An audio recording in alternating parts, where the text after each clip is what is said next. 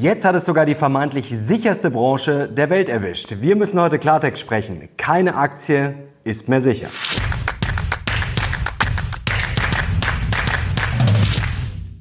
Servus Leute und herzlich willkommen in einem brandneuen Video auf meinem Kanal. Mein Name ist Mario Lochner und heute müssen wir darüber sprechen, ob es sichere Aktien gibt und über eine vermeintlich sichere Branche, die gerade richtig unter Druck kommt. Dazu schmieren noch Aktien wie Fresenius und Co. richtig ab und dahinter steckt ein Trend, ja, der wirbelt Wall Street und die Aktienwelt schon seit Wochen durcheinander und nein, es geht nicht um künstliche Intelligenz und worum es geht, das schauen wir uns jetzt gleich genauer an.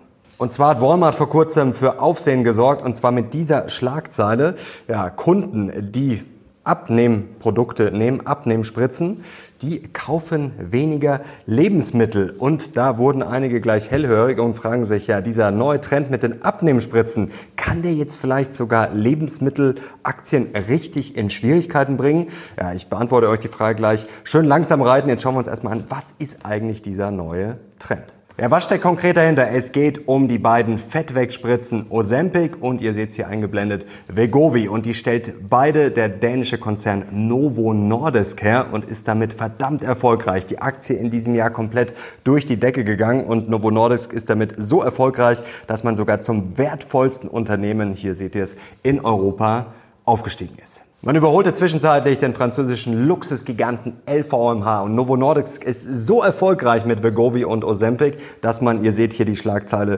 sogar die dänische Notenbankpolitik beeinflusst. Denn es ist folgendes Problem. Die Fettwegspritzen werden verkauft von Dänemark, vor allem in die USA. Das heißt, es fließen von den USA Dollar zurück nach Dänemark und machen Druck sozusagen auf die Währung, pushen die dänische Krone nach oben. Das Problem ist aber, die ist wiederum gebunden an den Euro und deswegen ja, muss man die Zinsen dann eher niedrig halten.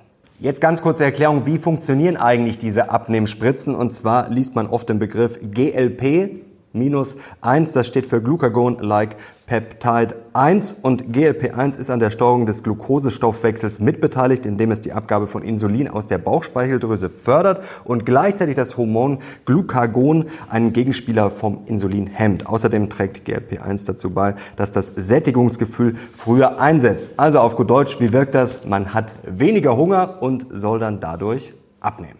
Jetzt kommen wir zurück zu Walmart. Walmart ist ja ein Einzelhandelsgigant und verkauft natürlich Lebensmittel und Co. Aber ihr seht es hier jetzt eingeblendet, Walmart betreibt auch sogenannte Pharmacies und da werden auch diese Fettwegspritzen verkauft. Und jetzt hat Walmart festgestellt, Kunden, ja, die Rezepte für Vegovi und Ozempic haben, was machen die dann wiederum? Die kaufen dann unterm Strich weniger Food, also weniger Lebensmittel und das ist schon eine spannende Feststellung. Jetzt muss man sich um Walmart nicht so viel Sorgen machen, denn die Aktie läuft gut, die Umsätze werden auch wegen der Fettwegspritzen wahrscheinlich ganz gut ausfallen. Um Walmart müssen wir uns jetzt keine Sorgen machen, aber vielleicht um die Lebensmittelbranche schauen wir uns das mal genauer an. Und da landen wir bei einer alten Börsenweisheit, die man heute mal in Frage stellen muss. Denn gegessen und getrunken wird immer, aber wird in Zukunft vielleicht weniger gegessen und getrunken. Schauen wir mal auf diesen Chart hier, European Food and Drink Stocks. Ja, die sind zuletzt nicht ganz so gut gelaufen. Jetzt ist das natürlich alles immer komplexer. Es gibt viele Gründe, warum Aktien steigen oder auch fallen. Vor allem sind sie davor besser gelaufen. Zuletzt sind aber auch zum Beispiel Coca-Cola, schauen wir mal hier auf den Chart. Coca-Cola ist richtig schlecht gelaufen. Wie gesagt, ein ein Grund mag natürlich auch sein, dass es davor sehr, sehr gut gelaufen ist. Auch McDonald's ein bisschen zuletzt zurückgekommen. Also sicherlich mehrere Gründe, aber das kann schon sein, dass sich da jetzt schon nachhaltig zeigt in den Kursen, dass die Märkte darauf spekulieren, ja, dass einfach weniger gegessen wird. Und die Frage ist, fängt das gerade erst an? In den USA sind 40 Prozent der Menschen fettleibig. Also wenn man das mal hochrechnet, dass das immer mehr nutzen würden, diese Fettwegspritzen, ja, ist die Frage, wie sehr könnte sich das auswirken? Da bin ich jetzt sehr auf eure Meinung gespannt. Sagt ihr, das ist wirklich ein Trend, der wird sich durchsetzen, auch in anderen Ländern? Oder sagt ihr, das ist jetzt ein kompletter Hype, komplett überschätzt? Kaufchancen bei Coca-Cola, McDonalds und Co. Schreibt gerne mal in die Kommentare. Aber jetzt müssen wir noch auf was anderes blicken, denn Ozempic und Co.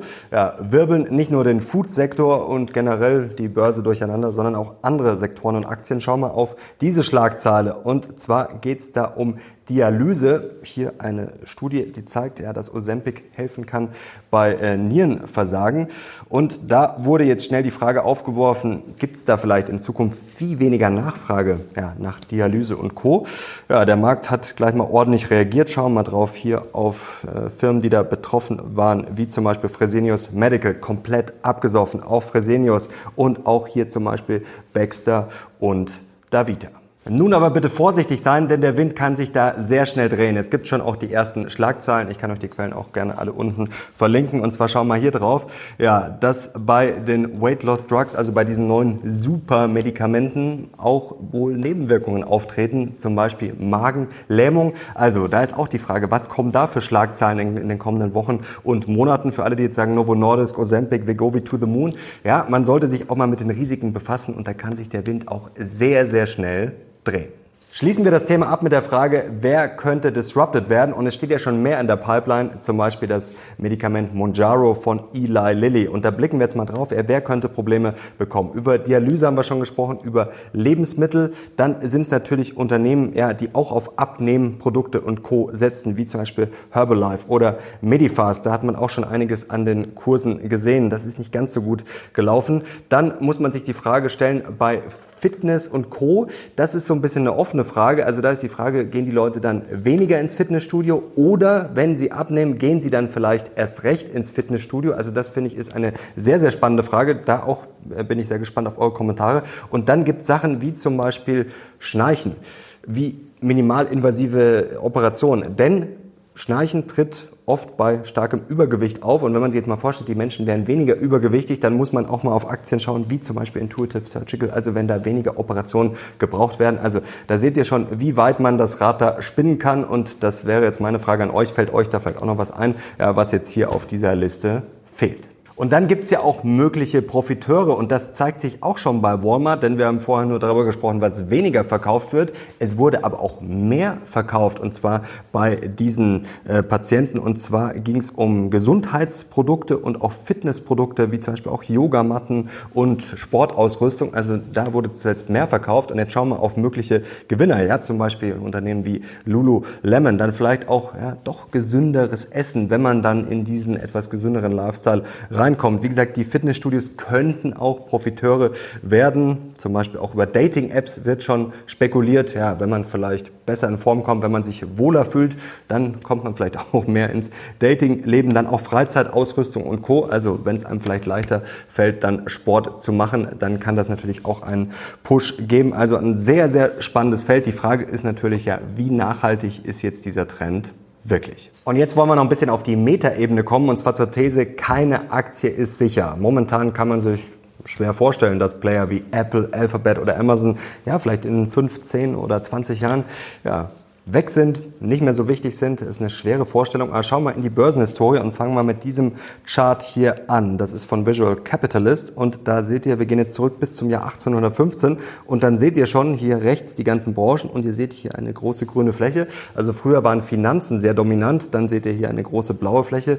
Transport war auch sehr, sehr dominant und wenn ihr weiter nach rechts schaut, ja, heute macht der Transportsektor nur noch sehr, sehr wenig aus. Und jetzt schauen wir da nochmal genauer drauf, was da passiert ist. Und hier seht ihr es links 1880. Ja, damals war der Transportsektor, wie gesagt, sehr, sehr groß. Da wurde, wurde wild spekuliert auf die sogenannten Railway Stocks, also auf Eisenbahnaktien. Da gab es staatliche Garantien und Co. Und hier der Transportsektor hat zwischenzeitlich ja 60 Prozent des US-Aktienmarkts ausgemacht. 60 Prozent, das muss man sich mal vorstellen. Dann seht ihr hier 1933, da ist der Transportsektor ja schon ordentlich zusammengedampft worden und die große Depression hat dann natürlich für große Umbrüche gesorgt. Da gab es dann neue Regeln, da wurde von der Regierung eingegriffen und da gab es natürlich ja ordentliche Marktbereinigung. Also das war dann ein großer Wechsel und hier 2002, da seht ihr unten hier hellblau und dunkelblau, ja, wie die Dotcom-Bubble da auch zwischenzeitlich ja, Telekommunikation und Internetstocks und die ganzen Player da nach oben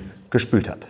Jetzt kommt noch ein spannender Faktor dazu, denn die Welt dreht sich immer schneller, zumindest wenn es um die Lebensdauer von Unternehmen geht. Schau mal hier drauf. McKinsey hat nämlich herausgefunden, dass die Lebensdauer von Companies, von Unternehmen im S&P 500, ja im Jahr 1958 betrug die Lebensdauer noch 61 Jahre. Mittlerweile sind es weniger als 18 Jahre und McKinsey hat eine steile These. Im Jahr 2027, also in vier Jahren, sagt McKinsey, werden 75 Prozent, 75 Prozent der Unternehmen, die jetzt im S&P 500 sind, werden dann verschwunden sein. Und die Welt hat sich auch in den letzten 30, 40 Jahren schnell verändert. Da hat sich viel getan bei den größten Unternehmen der Welt. Schauen wir auf diese Grafik hier.